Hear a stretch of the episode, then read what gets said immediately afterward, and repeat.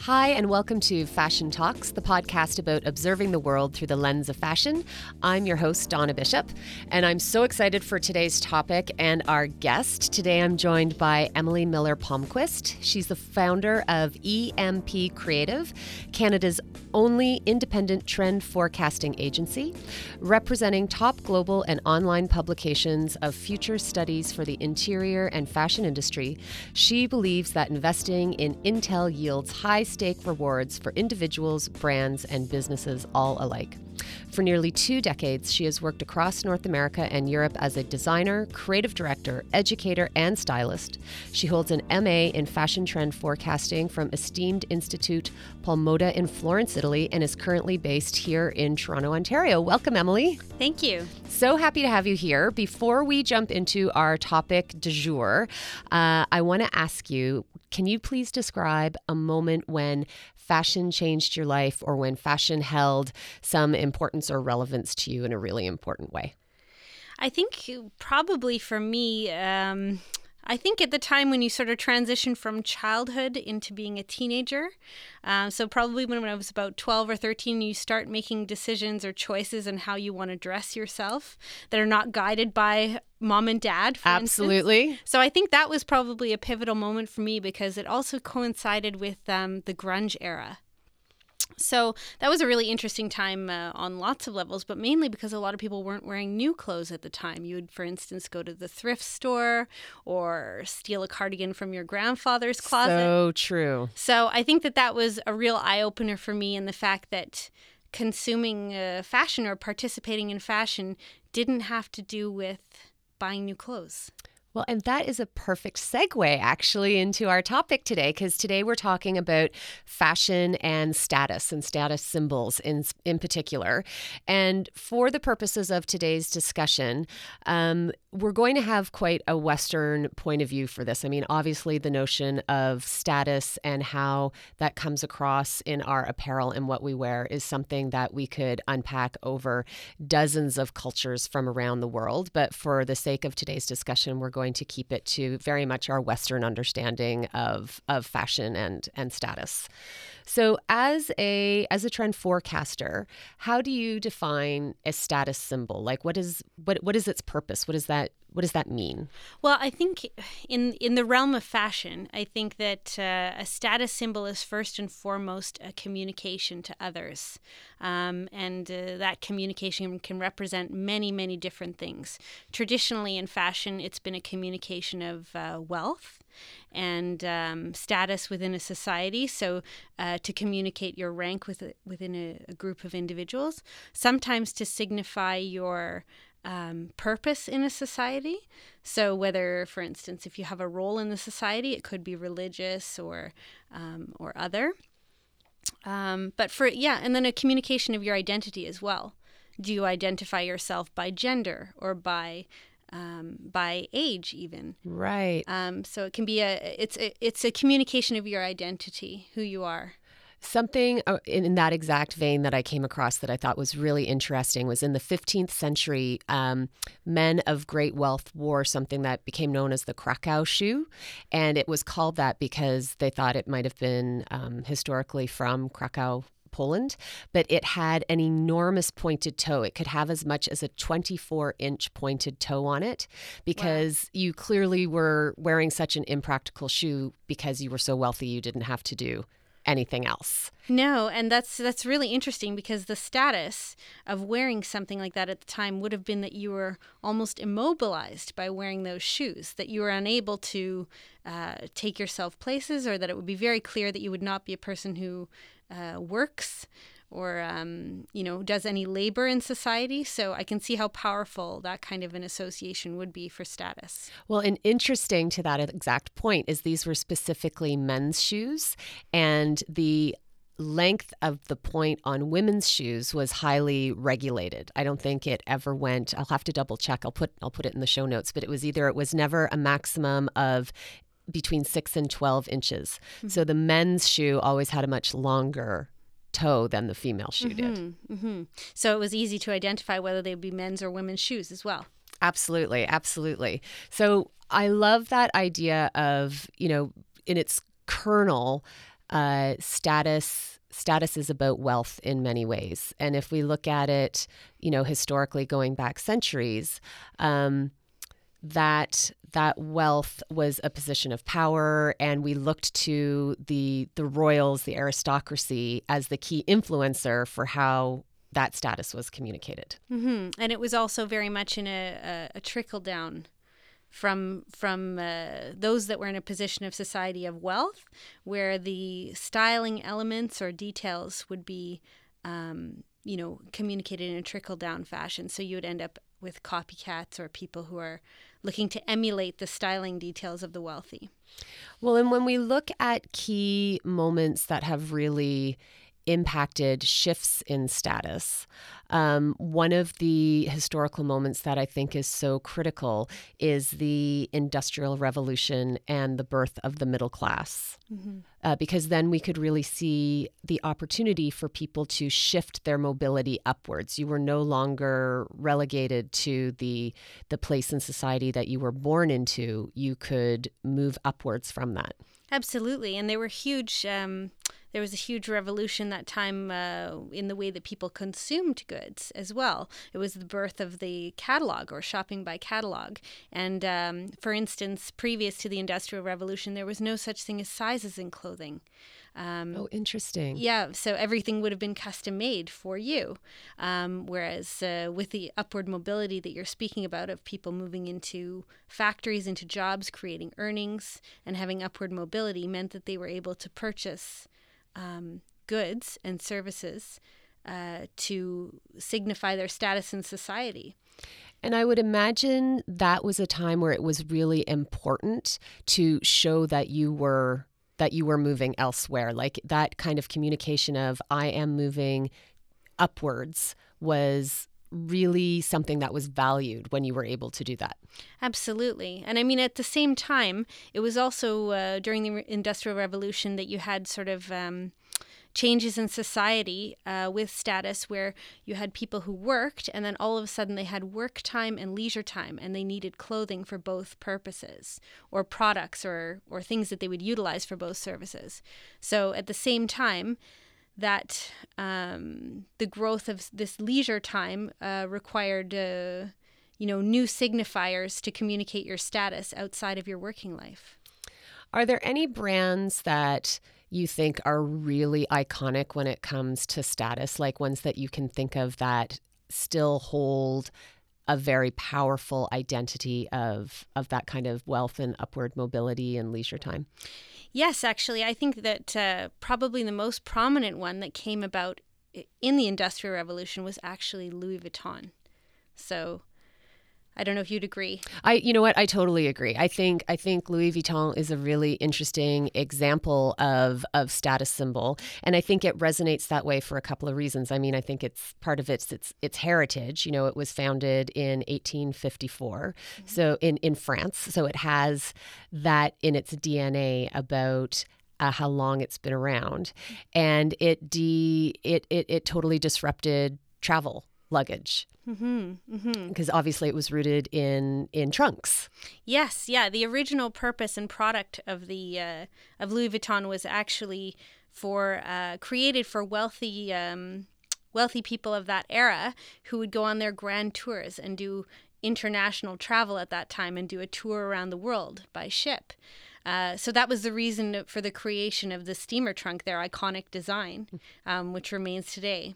Well, and they made it flat, so that's how they disrupted the the trunk. The disruptions happened so long ago, um, but it used to be a rounded top, and the key um, benefit of that was that the water would would would run off. That's why it it, it had had value. Oh, and then Louis Vuitton made it flat so that you could stack them and have even more luggage. And have even more luggage. Exactly exactly. And then they invented they they launched the steamer bag which was something that went inside your trunk so that when you were you know moving about on ship or were you know not needing your big trunk of luggage you had again a louis vuitton item that you could tote around. Sure that was portable Exactly. Mm-hmm. Exactly, exactly.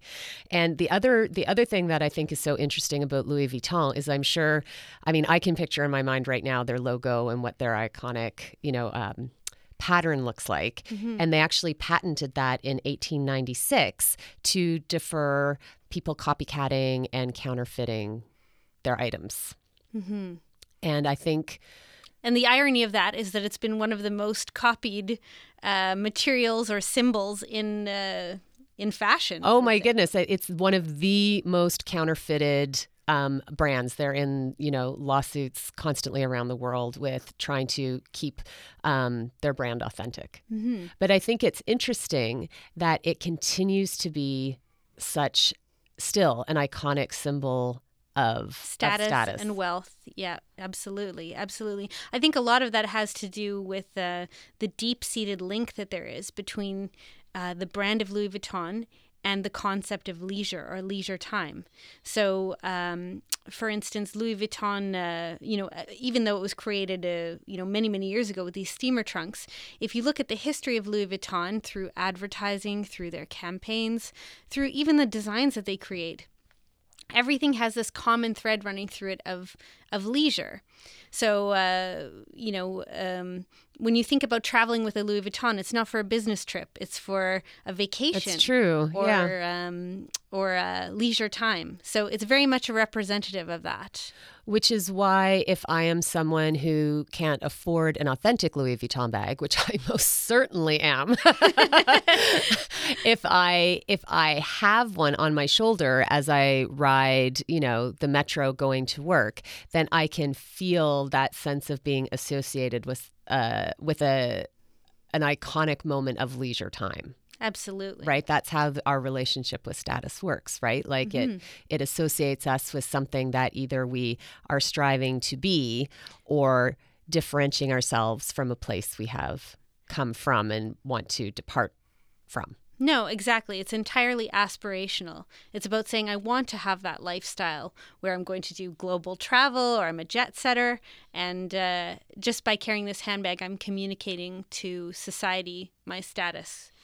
Apparently, Coco Chanel was a patron of Louis Vuitton, uh, which I find awesome because obviously Chanel is another, I would say, iconic status symbol brand. Mm-hmm. Are there any moments that you can think of through history that have helped Chanel kind of uh, entrench itself in that in that status? Oh, absolutely. Definition. I mean, there's you know there's so many boundaries that were broken by Chanel, but one of them that sort of cemented the uh, the brand in um, as a status symbol in the, the perception of all societies, I think, was likely the development of Chanel's perfumes.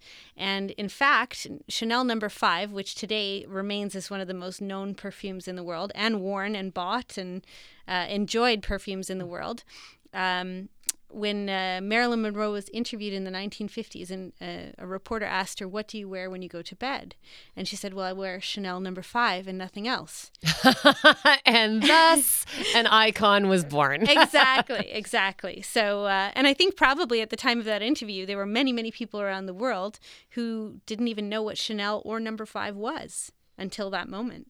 Well, and that's interesting as well because I think brands have really strived to create other categories where people can afford the iconicness of their brand at varying price points. Like we see, you know, going back to Louis Vuitton, they have bags that are, you know, ten thousand dollars. They have what they call their entry level bags. Entry level, yes. At at considerably less, but still quite expensive. Mm-hmm. And fragrance became a really affordable way for people to participate in the status of, of a, a brand. brand. And that's sort of where licensing came from as well within oh. fashion.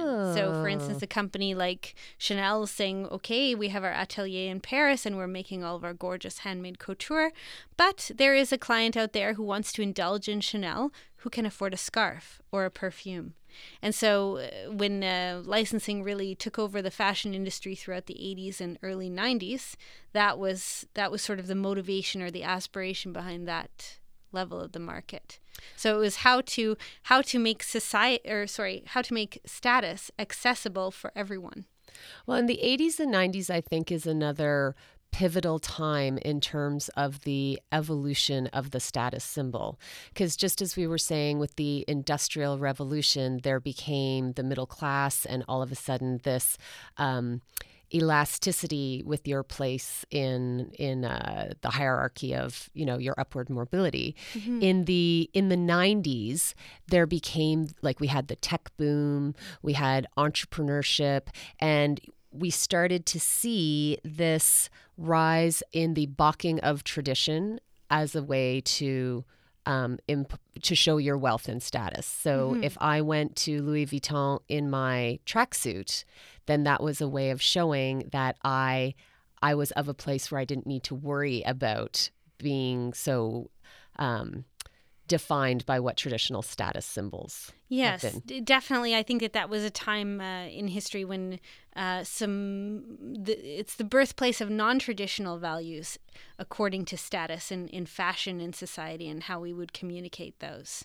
All of a sudden there became much more of an interest in the values behind things rather than just the uh, you know how it looks or the expense that goes into the products that define our identities. Well and i think the expense is a really important piece because you know when i think of some of the status symbols that we saw you know in that like turn of the turn of the century, I think of UGG boots. You know, I remember Kate Hudson wearing UGG boots, and they were this, you know, symbol of laissez-faire. I, I don't worry about what the like perfect fashion trends are. And I think of the trucker hat that Pharrell and Ashton Kutcher, you know, really put on the map as these real working class, the Juicy Couture sweatshirt, you know, these Von things. Dutch, yeah these things that showed that you don't care about you know suiting and and the kind of iconic dressing and status symbols of of days in the past. No exactly. And i think that a lot of those things symbol sort of like mm, everyday accessibility and sort of um, you know it's it's interesting to see how society now is levering much more on inclusivity rather than exclusivity. And I, th- I completely agree that that was a turning point um, in time when all of a sudden the wider consumer out there in the 90s and early 2000s said you know i don't have to um, take a traditional view on on what is uh, status or let the cost of something define that that's something aspirational for me. It can be something that is everyday for me and that I just really enjoy wearing. Do you think at that time, I'm just thinking back to who some of the key, you know, we wouldn't have called them influencers back then. Um, they were pro- though. They were though. Like if we if we look backwards historically, and the aristocracy and the royals were our very first examples in Western cultures of influencers. Um, and then we have the movie stars.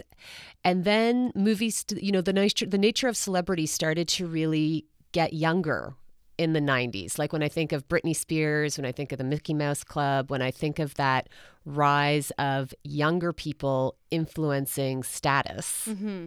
I think of that time as as kind of a moment where that really started to come into the zeitgeist. Yep, absolutely. I would agree with that. I think there's just um, a lot of changes happening at that time. And I wonder if that's part of the reason why things like the Juicy Couture sweat sweat track track track oh my goodness the, the track suit i'm getting all tongue tied today um, was really something that resonated with them because it was a younger wealthy community that started to influence status.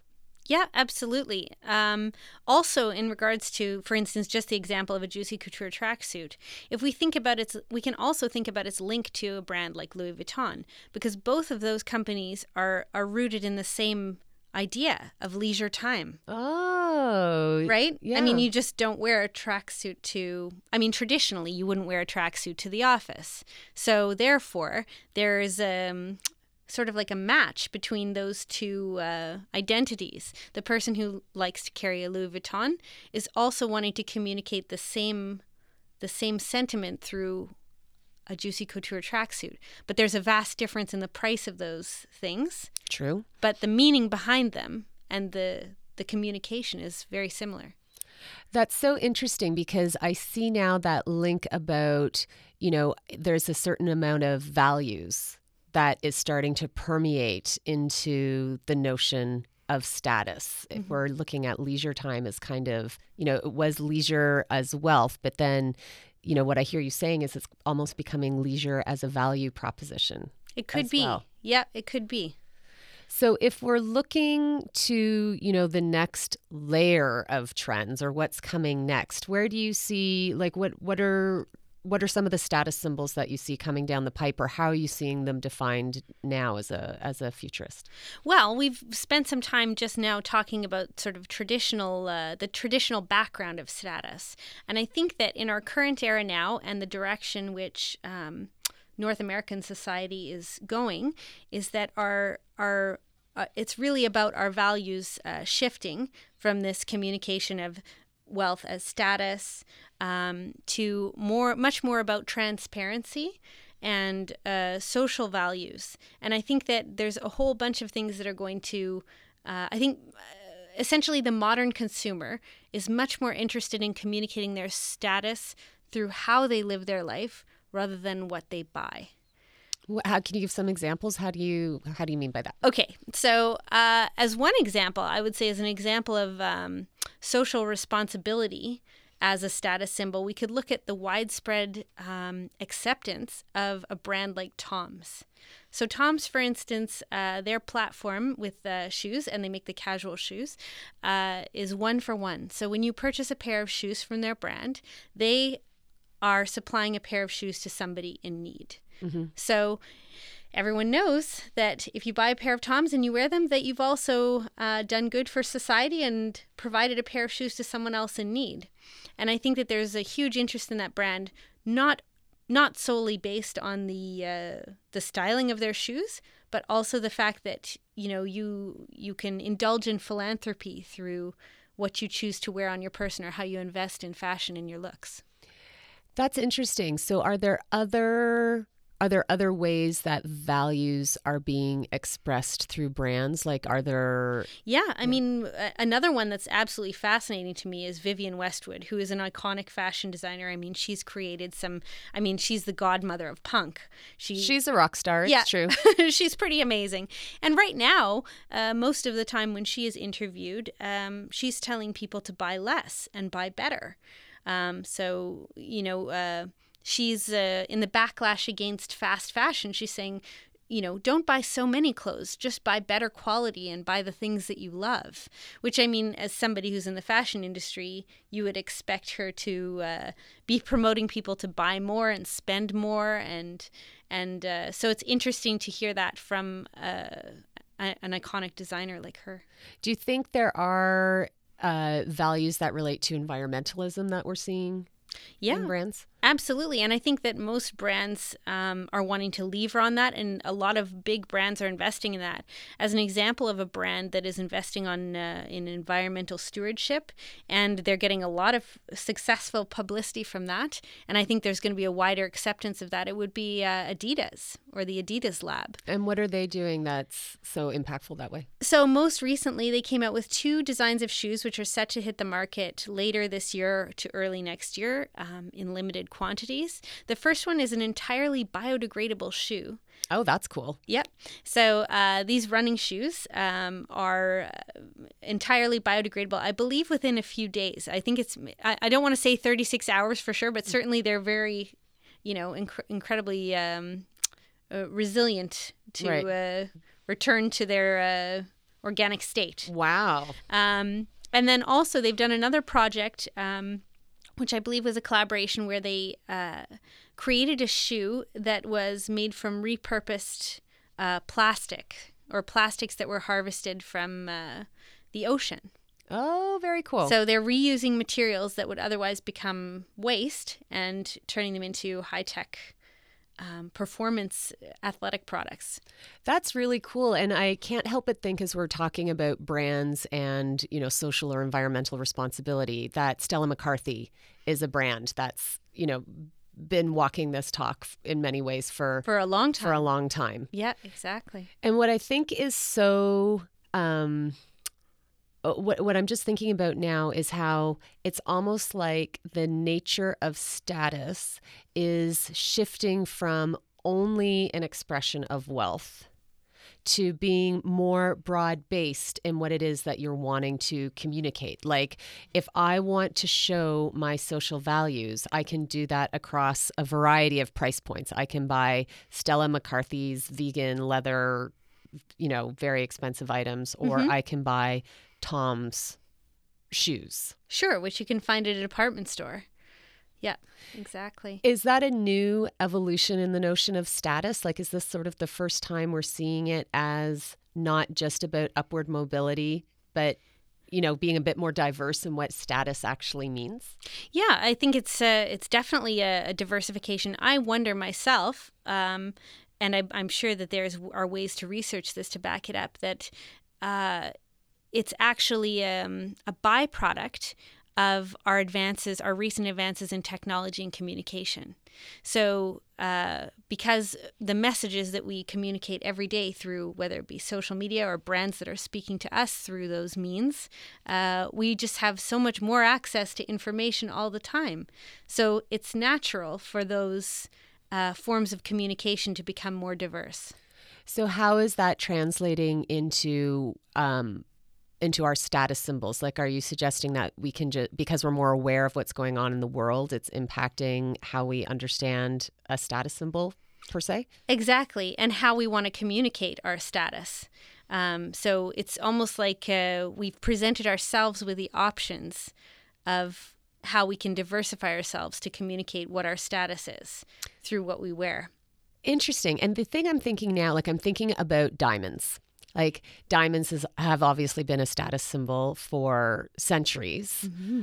And within the past, I don't know, maybe like 15 years, we've seen the awareness of fair trade diamonds.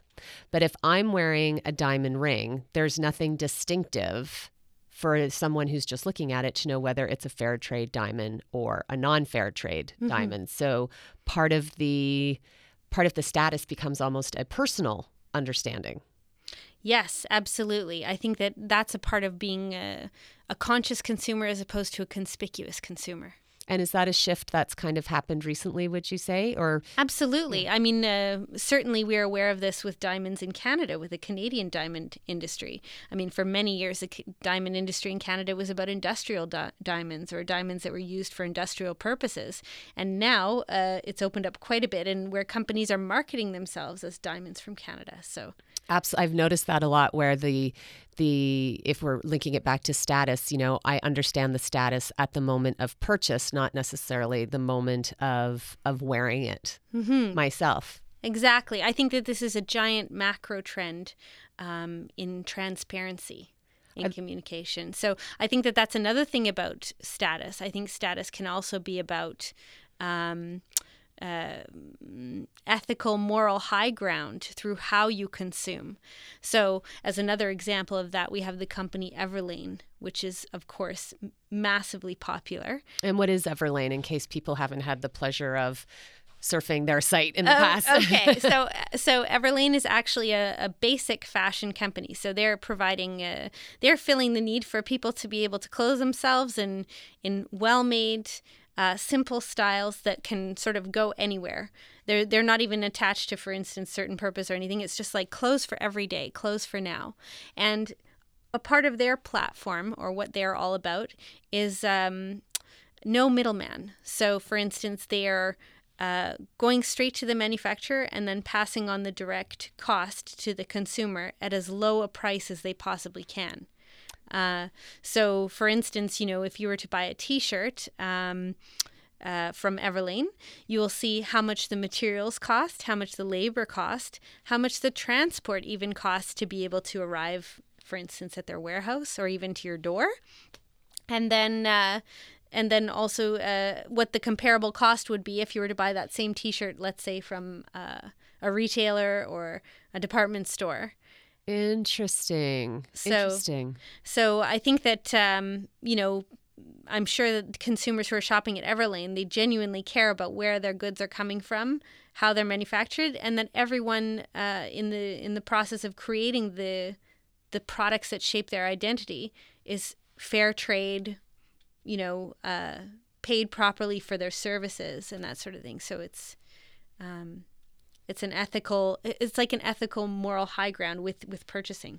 Well and that's making me think that i bet that's a site that really resonates with millennials. Like i'm just thinking now about how we segment generations and how it makes sense that the baby boomers who were products of parents who were in the depression became such like i think the baby boomers showed a real kind of like bump in in our modern understanding of what status is in terms of like a real kind of hyper consumption of things. Mm-hmm. And, you know, I don't know if we still segment generations that way, you can let me know. but I would imagine that like a status symbol for one generation, let's say the baby boomers, would be different than a status symbol for Gen Xers or Gen Yers or millennials. Sure. So, one of the biggest status symbols, um, one of the most successful companies that's catering to the baby boomer generation, for instance, would be like Harley Davidson. So, uh, because there were so many um, icons in film and in the past, like for instance, uh, uh, James Dean, the Wild One, and uh, what was it, Dennis Hopper and uh, oh, and Easy Rider. Easy Rider, yeah, exactly. So all of those um, stereotypes remain in the baby boomers' consciousness, and now in retirement, they're they're saying, okay, you know, my kids have left home, my family's grown up, I have all this leisure time, and what am I going to indulge in? It's my fantasy of my my past my life um, to indulge in that. So actually, Harley Davidson is one of the most successful companies that is um, uh, marketing themselves as a status brand to baby boomers. Oh, that's so interesting. Mm-hmm. Are there brands that cross generations? Like I can't help keep but think keeping keep thinking of Louis Vuitton. Is that something that you would say is still continuing to cross?